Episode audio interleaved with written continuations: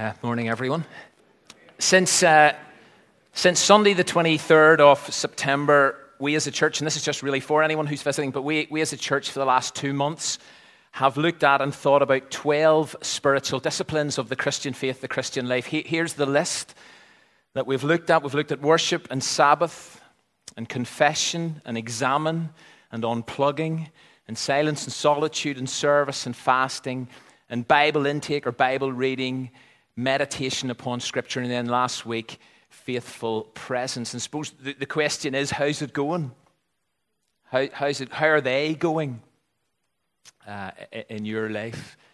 What kind of changes have taken place in the last couple of months with regard to the practice of spiritual, spiritual disciplines? Today, we're, we're going to take our last look at spiritual disciplines until the new year. We've still a few more to go in 2019, uh, but this is the, this is the last time this year. Next week, we're into December, as Richard has said. It's the first Sunday of Advent, and we are going to be starting this new seasonal series called Eight Women and a Baby. Uh, kind of thought that with the Spice Girls reforming, uh, I needed to do something around girl power, so that's, that's where we're going with that. No, it's not, honestly. Uh, but, but this morning and this evening, we're going to consider two more spiritual disciplines. So let me ask you a question uh, as we get into this morning's one. What are two of your most precious, most valuable, most valued resources?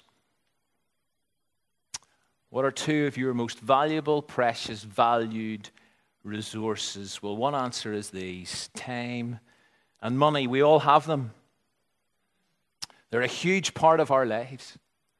They play a huge part in our lives, which means that when it comes to being a Christian, when it comes to being godly, when it comes to being a disciple of Jesus Christ, how we use these two resources, what we do with them matters. Matters significantly, matters eternally. Plus, given the fact that we are on the countdown to Christmas, the opportunity to talk about time and money might be timely. And so, as part of this series, we're going to think about a disciplined use of our time and a disciplined use of our money. Although I've, I've already messed up because there's something wrong with that sentence on the screen. The word are in there is a mistake. A disciplined use of our time a disciplined use of our money. Neither of those resources are entirely ours. Both of them belong to God. We have been entrusted with them, they have been gifted to us, but ultimately, God owns them. And so, our job is to manage them to manage them carefully, to manage them responsibly. We are to be, to use a biblical word, we are to be good stewards of our time and our money. We are to be good guardians of the resources that God has loaned to us. And so, the discipline that I do want to look at this morning, as Gordon said earlier, is stewardship. And we've got to see this as a discipline. Because let's be honest, there are so many things, there are so many people, there are so many demands clamoring for our time and for our money. And therefore, see if we are not disciplined, if we are not intentional, if we are not deliberate in our use of these resources, we risk wasting them. We risk misusing them. And in addition to that, we are in danger of missing out on a crucial opportunity to grow spiritually through being good stewards of these resources. Because if we use these resources well, if we use these resources to honor God, to worship God, to express our faith, to reflect our faith, then they can have and should have a powerful impact on our Christian lives, our Christian commitment, and our Christian witness. The spiritual discipline of stewardship. And so we're going to start with money, or sorry, we're going to start with time and then move on to money. And specifically, we're going to think about the discipline of giving. But let me repeat the four purposes for spiritual disciplines. Let's get a wee bit of congregational participation. What are the four reasons we've been saying all along for practicing spiritual disciplines? Give me one of them. For godliness, Jesus did them. For intimacy with God, and to guard our hearts. And the key verse that underpins this entire series is 1 Timothy 4 7, where the Apostle Paul says to young Timothy, Discipline yourself. Why? For the purpose of godliness. And so, all along during this series, for the past two months, we've been saying, we've been stressing that godliness is the result, godliness is the outcome, godliness is the payback, godliness is the consequence of a biblically disciplined life. That is the result of practicing spiritual dif- disciplines. They're not an end in themselves, they're a means to that, and that end is godliness. The reason for this series is not to see more people practicing spiritual disciplines. The reason for this series is to see people becoming more and more godly, more and more like Jesus. But what we've also been saying all along is that when it comes to the spiritual disciplines, the one thing that is essential if we're going to do them if we're going to practice them, or certainly most of them, one thing is essential, and that is time. Time. You see, without giving time to them, without setting aside time for Bible intake, Bible meditation, for confession, for any of those, without setting aside time for them, we're beat. We just won't do them. We can't do them, or we'll struggle to do them. Time is central to most disciplines, and if we don't develop a God centered use of our time, we won't engage in many of the spiritual disciplines. It's as simple as that. Donald Whitney, in the book many of us are reading, says this At the heart of a disciplined spiritual life is the disciplined use of time. So the question is how disciplined are you in your use of time? What are we doing with our time? How are we using it? We, we all have exactly the same amount of time per day. All of us. All of us have got 24 hours in a day. So, so, what are your priorities? What are my priorities? What am I giving my time to? What have you given your time to this week? Are there time wasters in, in my life that I need to eliminate? Or at least are there things I need to reconsider have I ever done, have you ever done a time audit and looked at how you spend your time in an average day, an average week? What would an exercise like a time audit of the past week reveal about your priorities? But as we think about being good stewards of this God given resource, let me highlight three important biblical insights and principles. These are kind of three big headlines when it comes to time. And the first is we are to use time wisely. Whenever Paul was writing to Christians in Ephesus, he, he urged them to make the best use of the time. Look carefully then how you walk. In other words, how you live your Christian life. Look carefully how you live your Christian life. Not as ways, but as ways. What does wise living, ways walking look like? you make the best use of your time. Because the days are evil. And they still are. And therefore, this biblical exhortation remains highly relevant to us today. We must use the time that we have got, we must use the time that we have been given wisely. Now, doing that in our world, doing that in our culture, doing that in our context, it isn't easy. So many things vie for our time, compete for our time, demand, cry out for our time. And so we must learn to be good stewards who make the best use of time. And one way to do that is by using some of it for the practice of spiritual disciplines. It's one way to use time wisely. Second big headline I want to say is this time's short. I mean, we all know that. I don't want to be morbid this morning. But no matter how long you live for or how long you've left to live, the Bible is clear that in the grand scheme of things, in the light of eternity, ultimate capital T time, you and I are what? This is how the Bible describes us. You and I are a mist that appears for a little time and then vanishes. We're not going to be here forever. I mean, we all know that. One out of one people die.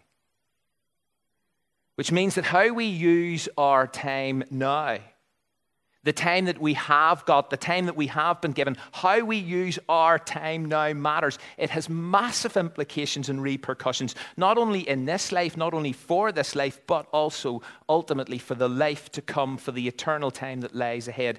Time is passing. And although we might speak of saving time and buying back time and making up time, those are all illusions.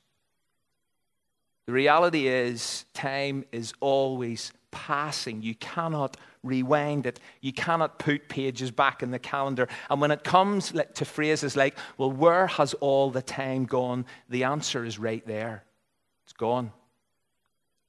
Can't be replaced, can't be replenished, can't be relived.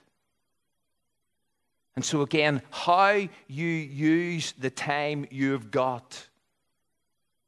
And whether or not you use it wisely matters because a disciplined use of time for the purpose of godliness is vitally important because whenever today is over, it's over. It's over. None of us are getting today back.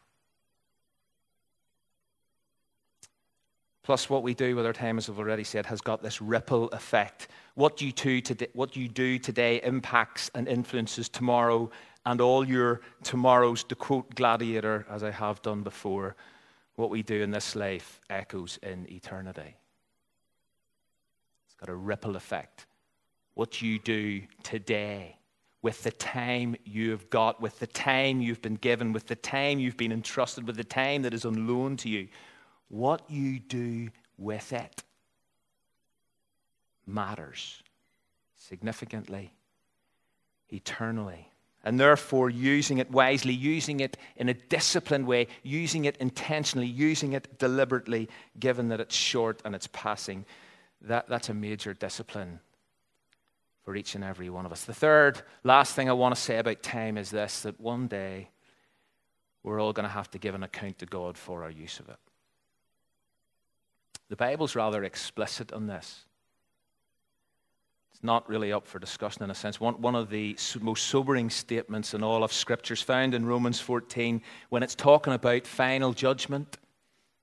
It kind of waits around the corner for all of us. It says this So then, each of you will give an account of ourselves to God. Each of us. No exceptions there Christian, non Christian, not yet Christian. Yeah, believers, Christians will be saved by grace. Again, that's not up for discussion. But we still must give an account of our lives to God, how we have spent them, how we have lived them. In fact, according to Jesus, every single careless word we use is going to be up for review. How we use our God given time now counts. And the reason it counts is because it counts eternally. And because one day we're going to have to stand before God and give an account for our use of time. So, three principles, three insights that should shape and influence how we manage and organize our time that God has entrusted to us. We've got to use it wisely. Why? Because time is short and because we're all going to have to give an account of it. But then let's move on to money the disciplined use of money, which, which, as we all know, and we've been round this block so many times, but we all know the use of our money is a major, there's me messing up again, the use of money, not our money. The use of money is a major discipleship issue. Jesus spoke more about money and stewardship than he did about virtually any other subject apart from the kingdom of God. So, this is a core spiritual issue. It's also a personal issue. I know that. I need to be sensitive about how I speak about money. I hate speaking about money. I've said that up here before. It's a personal issue. I know that. But maybe more importantly, money is a profoundly revealing issue. Because how we use it, what we do with the money we have got, what we do with our finances, discloses something about the state of our hearts. Again, explicit biblical teaching. What we do with our money, how we use money, divulges something about the internal landscape and condition of our spiritual lives. And how we use money communicates which master we truly serve, because as we all know, we can't serve two masters. It's either God or it's money, according to the New Testament. In one very real sense, money represents us. How we use it reveals who we are. How we use it manifests and exhibits our priorities and our values. And so, the, dis- the disciplined use of money is a critical practice to consider as part of this series. It's maybe one of the most profoundly heart searching practices to consider as part of this entire series.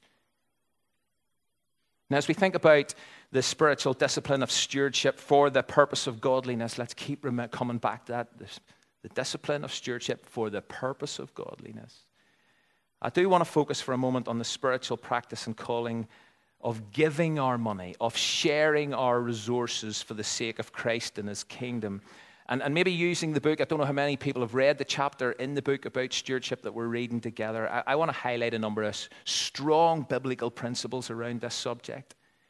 Again, Whitney in his book looks at 10 as I've often said, I'm lightweight, so I'm only going to look at five. Okay, so here's here goes. The first goes back and picks up on this fundamental fact. And this, this is a fact that, that this is this is the fact, if you like, that changes and alters our entire perspective on these resources. And unless we kind of start with this, and I stop messing up by using the word "are," unless I get my head around this, I'm never going to get my head around this whole issue of stewardship. And so the first thing is God owns everything we own.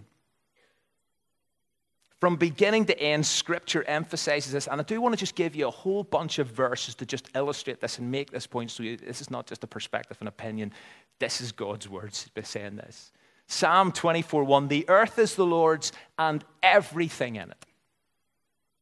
Deuteronomy 10 14. To the Lord your God belong the heavens, even the highest heavens, the earth, and everything in it. Everything in it is God's.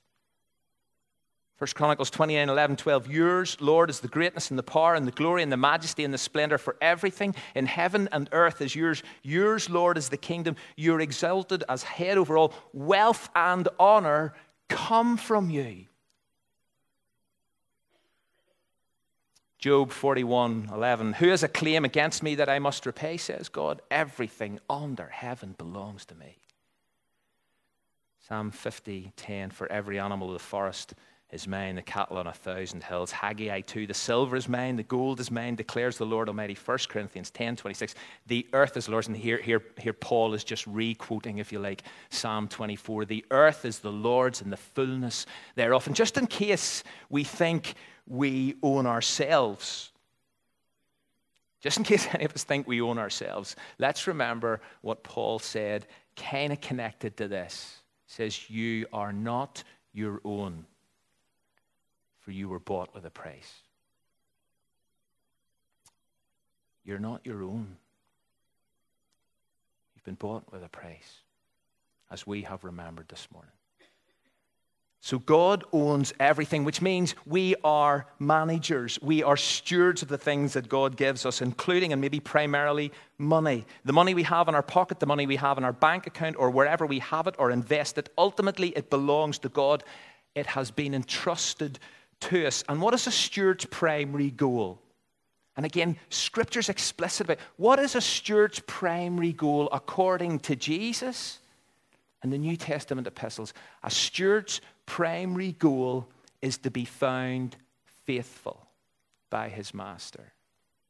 Faithful in how we have used the resources that God has entrusted to us our time and our talents and our opportunities and money and possessions. If we think the money we have is ours, and ours alone, to do with it as we like and do with it as we please, then we're never going to get a proper handle on stewardship, on giving, on sharing, on generosity. The spiritual discipline of stewardship encourages us and reminds us to give back to God what ultimately belongs to Him in the first place. Second key principle Giving is an act of worship. It's a tangible expression of worshiping God every bit as much as our singing and our praying and our eating and our drinking and our engaging with God's spoken word. In Philippians 4, Paul thanks the local Christians for their financial giving. Here's how he describes giving it's a fragrant offering it's a sacrifice that's acceptable and pleasing to God. And the, the, language that Paul uses here resonates with and connects to the Old Testament practice of bringing sacrifices before God and to God as an act of worship. And therefore, what Paul's saying and making abundantly clear is listen, when you give, that is an act of worship. It's a central and important act of worship. It's not a duty, it's not an obligation. It goes way beyond those things. Giving actually displays, according to God's word, a heart at worship. You might have noticed that we haven't had the offering yet. Nearly did. We haven't had the offering. We haven't lifted it. We haven't collected it. We haven't taken it. This morning, I want to get beyond those kind of words beyond those kind of phrases, beyond those kind of ideas. I want us to remember that the moment, normally after the announcements of giving back to God a proportion of our money and our finances, that is a profound and an intense and a wholehearted act of worship. And if we have lost that, or if we're in danger of losing that because it just simply feels like another slot on a Sunday morning program, then I hope and pray to God that we recover it this morning. And so we're going to close, not yet. Hang in there. We're going to close the moment with an opportunity to give as worship. And we're going to sing, Come, now is the time to worship as we give at the end. And I realize many people give electronically and give by direct debit outside, if you like, of this congregational worship service. And so I just want to make two comments on that. One is how can you make sure that the time of offering in this service each week remains a moment of worship? How can you make sure that it remains a moment of worship as opposed to a chance to drift off? Secondly, how can you make sure you regularly review your monthly giving as an act of worship? So that it doesn't just get kind of set up and left to run with no further review, no further input, input no further thought. We, we were thinking about that as a bunch of church members on Wednesday night. And hands up, really guilty. Really guilty. Which leads on to the third principle. Our giving should be sacrificial and generous. 2 Corinthians 8 is a core biblical text when it comes to the discipline of giving. It's a text that we have looked in some detail at before, but it's about a group of Christians in Macedonia who sacrificed a lot in order to give generously to the work of God. And they didn't have a lot of money. In fact, it's pretty obvious these people were dirt poor. But I quote, their abundance of joy and their extreme poverty have overflowed in a wealth of generosity on their part, for they gave according to their means and beyond their means of their own accord. Sacrificial generosity, that is what should characterize our giving. And giving isn't sacrificial unless you sacrifice to give. And so, the simple question to ask in turn, and I've been asking it of myself this week does it cost me to give? And is my giving generous? Fourth principle give willingly, thankfully, cheerfully. In the very next chapter after 2 Corinthians 8, 2 Corinthians 9, Paul reminds us, we all know this kind of cliched phrase God loves a cheerful giver. You see, the minute this becomes more about what I ought to do or what I should do as opposed to what I want to do is the moment we lose it. Paul actually says in the bit just before the cheerful giver comment, he says, Listen, please don't give reluctantly and please don't give under compulsion. God does not want us to give out of any kind of sense of a grudge. Someone has said there are three kinds of giving grudge giving, duty giving, and thanksgiving. Grudge giving says, I have to do this. Duty giving says, I ought to do this. thanksgiving says, I want to do this. You see, God wants us to enjoy giving because He wants us to give out of love, not out of legalism. Back to 2 Corinthians 8, Paul tells the Corinthian Christians about the sacrificial giving and generosity of those Macedonian dirt poor Christians. And then he says this he says, See that you excel in this grace of giving, in this act of grace also. In other words, I want you to excel in the grace of giving just like those Macedonians. And then he goes on to write these words, and I say this not as a command but to prove by the earnestness of others that your love is also genuine. Paul isn't commanding people to give, he's not laying down a law. Instead, he's making the point that giving is a way of proving your genuineness of love. Your love for God. And he continues by making the point that giving's a hard issue, and he says, Each one of us must give as he has decided in his heart, and so the heart of the matter is the matter of the heart. And given is a heart expression of your love for God. And so we must do it willingly, thankfully, cheerfully. And so, in one sense, it really boils down to a very, very, very simple question. And it's this Do I love God with all my heart, with all my soul, with all my strength, with all my mind? Do I? Fifth principle, final principle. Giving should be planned and systematic. In 1 Corinthians 16, Paul sets out some guidelines for giving. On the first day of the week, he says each of you should put something aside, store it up, as he may prosper. And there's just three observations I want to make about that very simple instruction on the first day of the week, meaning there needs to be a regularity to your giving. There needs to be a plan system to it. Secondly, each of you, so all Christians, all disciples, all those who claim to live in God must walk as Christ walked, all those who are Christian, each of you should express your stewardship of God's money, not your money, but your stewardship of God's money. How? Through giving. And thirdly, as He may prosper. In other words, the more you get, more you give. And I could say so much more, don't have time. And by the way, if uh, you don't give in a kind of planned and systematic way and you want to, I've got a bunch of these because people have been asking me for these are Windsor giving packs that talk about the grace of giving. So if anybody wants one of those, speak to me afterwards. So, five principles to bear in mind as you practice this spiritual discipline. God owns everything you own. Giving's an act of worship. Giving should be sacrificial, generous. Giving should be done willingly, thankfully, cheerfully. Giving should be planned and systematic. And just finish with this there are three enemies to generous giving. And they are the three biggies the world, the flesh, the devil. The world wants your hard earned money.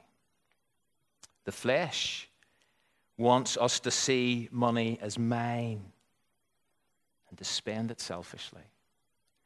And the devil wants us to waste our money. But even more subtle than that, the devil wants us to love it. Because you see, that is the root of all evil. The spiritual discipline of stewardship. Use your time wisely, recognizing that it's short and you're going to have to give an account to God how you've used it. One way to use it practicing spiritual disciplines. Use your God given money to worship Him and give like you mean it.